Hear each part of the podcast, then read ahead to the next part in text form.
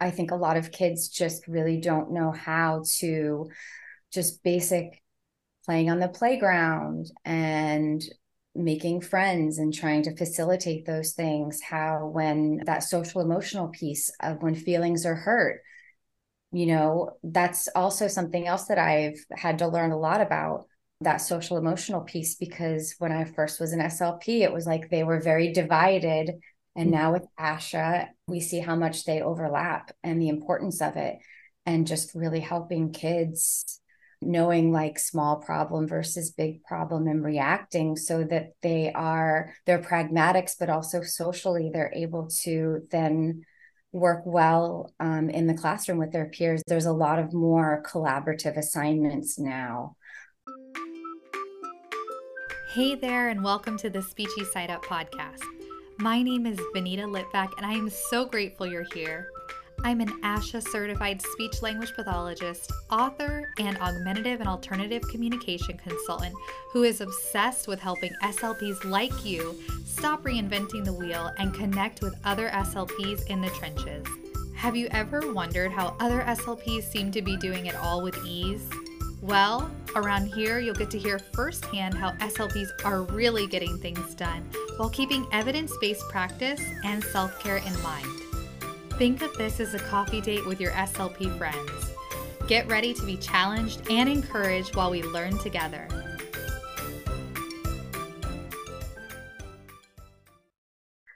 Today, I'm joined by Melissa Cipyak, a speech language pathologist for 12 years. Melissa has primarily worked as a school based SLP. She's also worked part time in pediatric private practices, as well as teaching first grade for a year. Melissa has two children and her family is her priority. She left speech therapy to be a stay at home mom for 11 years and jumped back into the field this past school year, working in a K through 12 school and building relationships with her students. Language has always been her passion since she believes that communication is the key to creating our relationships.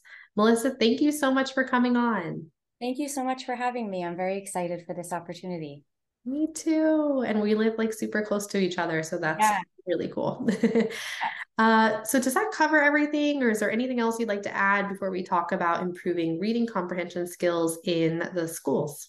I think just um, being my first year back in the field, I did work for a couple of years in the special education department at the school that I work at currently, and just trying to learn all the things Google, um, just getting myself back into curriculum that's going on in the classrooms as opposed to a couple years ago when I left. Um, and also combining that with all the language development of raising my own kids and seeing it firsthand. So it's been really exciting trying to jump back in. That's amazing. It seems like all of your paths have led to like this moment in your life, and you get to be at the same school with your children. So that's amazing. Yes, I couldn't be, you know, I'm very fortunate to be at their school. And also um, you know being in the classrooms having that different relationship with the students in the classroom. So it just really makes it more meaningful. Yeah i can see that. Well let's talk about this boom in speech and language evaluations and the needs in the educational setting. So i've worked in a couple different school districts all in florida. Um, and I would say every school that I've worked at, the caseload has always been huge. And that's been the difficulty to juggle. And then leaving um, to be a stay at home mom and coming back this past year, it's the flip. It's been evaluation after evaluation and just working with these kids that really have missed out on a lot of experiences and having difficulty with that inferencing of vocabulary that they're expected to know in the classroom um, and really helping them fill that gap. And the you know the speed of the lessons and what's expected in the classroom is so fast. So it's like such that crunch to really teaching the prior vocabulary to then linking it to the experience to then working on the lesson that they're expected to know before the assessment takes place. And so I feel like it's just that catch up, really, mm-hmm. I'm seeing across the board. Um, it's also been with articulation and phonology as well. And I think it's just a lot of the kids, it's that first year where really we haven't been masked. And so it's really trying to fill those gaps. Yeah, no, I, I could see that like trickling down. It's interesting. We've seen the standards change for uh, from the CDC, right? I wonder if we're going to start to see the standards changing for like even our standardized tests, you know, because they're normed right. from years ago. I wonder if we're going to start to see them like being updated and if we'll see the requirements like a little more lax and, you know, not as many kids being like identified. Right. Even the year prior, um, I had started helping with some of the evaluations that were coming in, and I was reading the um, it was the comprehension part portion, and it was about um, kids going on a field trip and mm-hmm. the student looked at me and they're like, I've never been on a field trip before. Right. So even just some of those basic things that we take for granted, like we've all been on a bus, the right. student had never been on a bus. And so it's really trying to, again, kids that, um, and I'm going to go back to my own son who he's an average learner, but really he's in fourth grade now and struggling with that inferential vocabulary and language and linking that knowledge um, and so that's really the piece is how to fill that gap. You know, mm-hmm. you, the basic thing to do is Google something and show a picture, but it's not the experience of, oh, that's right. Yes, I've done that. And that's what's happening in the book, or that's the information of the lesson I'm learning. Makes sense. And I think just from what I've heard in the past that like around third grade fourth grade is where we start to see that gap widen even more, right? Yes. Okay. Yes.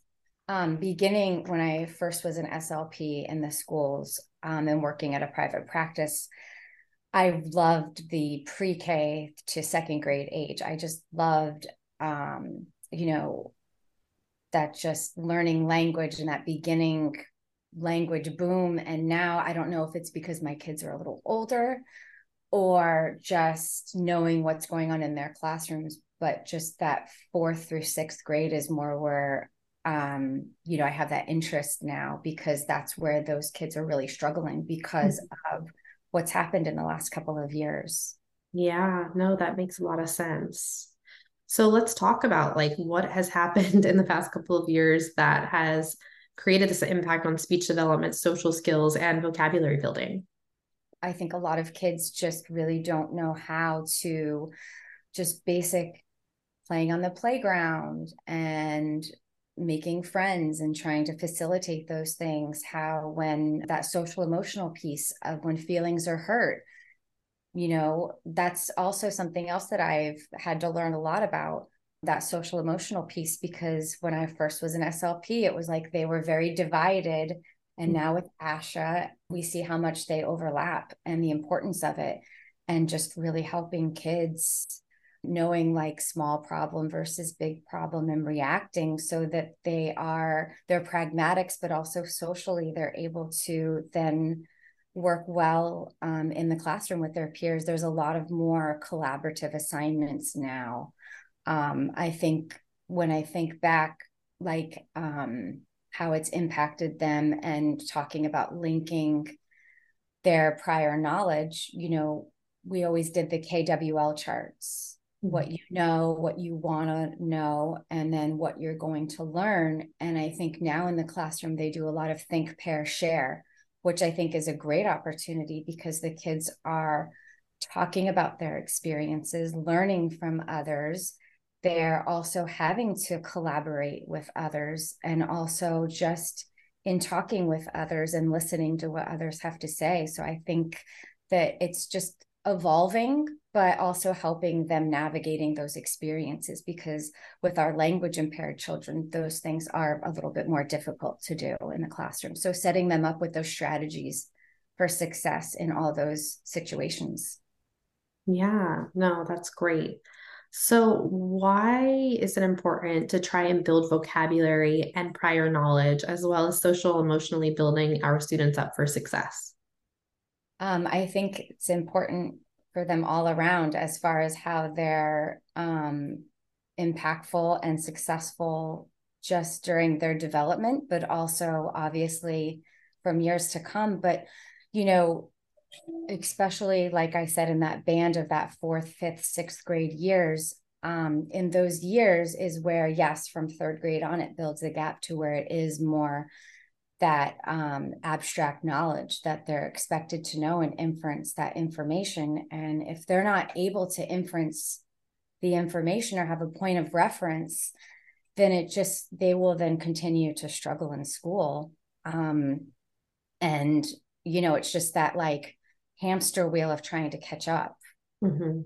Um, so I'm trying to do a lot of like with the students just to link, um, if they're reading a book, trying to link their experiences to the characters. How are you alike to the character? And then it's almost like a light bulb goes off, like, oh, yes, that's what they meant.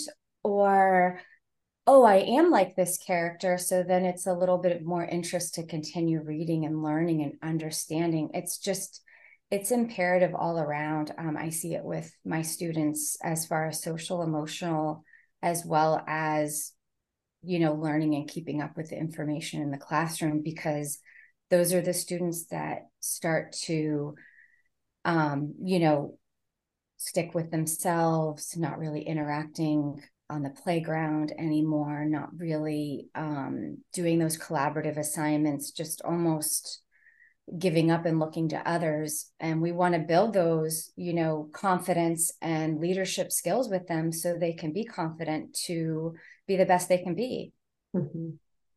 Yeah i love that you shared a strategy of how you help them relate their own personal experiences to like the characters in a story what other strategies do you use to help with inferencing i'm really big on Boardmaker. i know that that's you know, the old school AAC.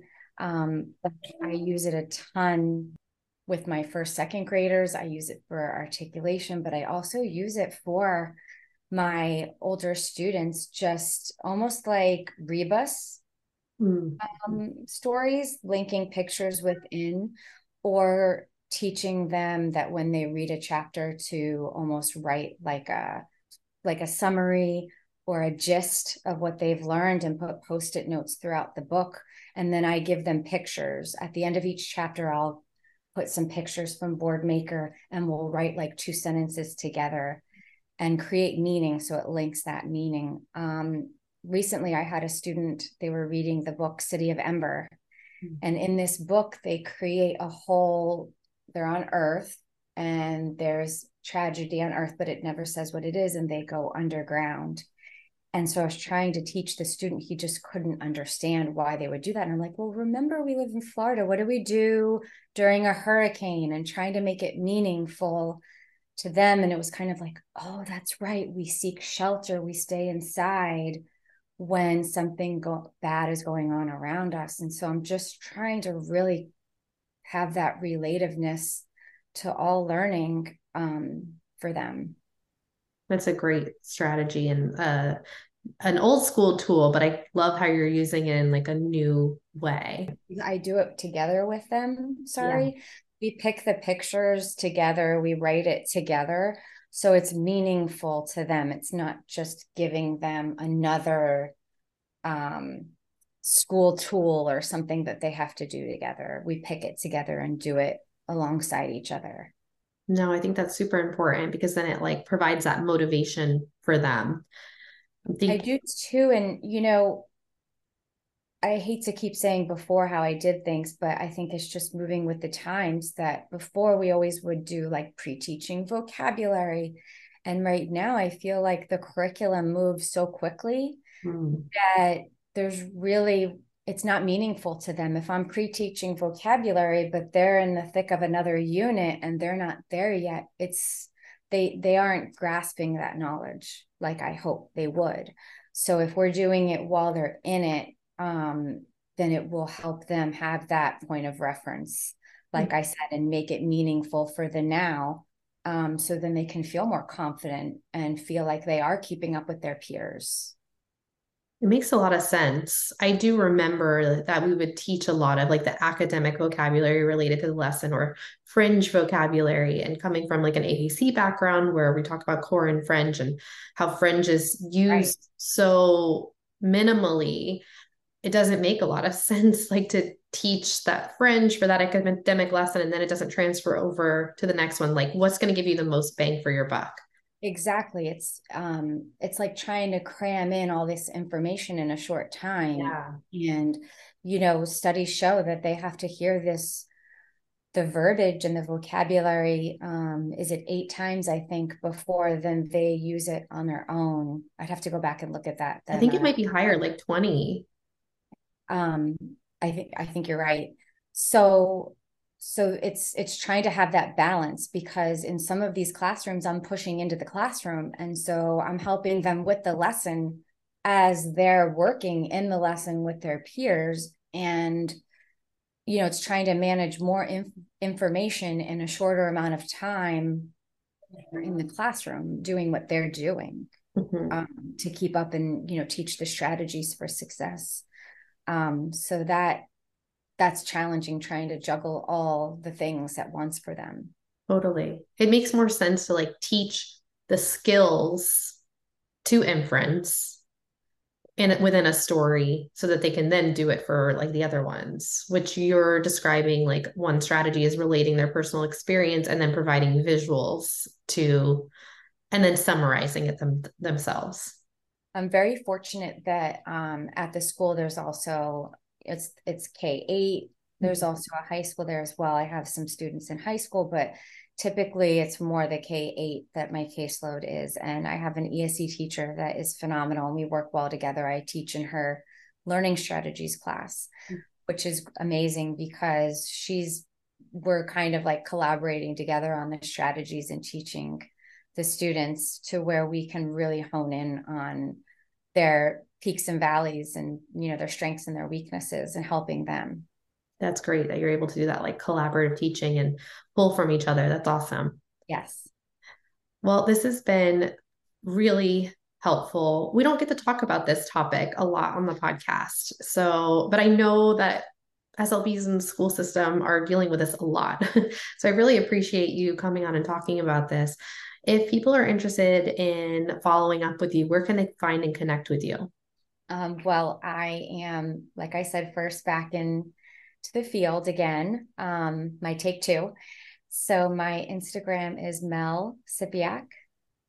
And um, I'm just trying to grow that and also grow as well, still as an SLP.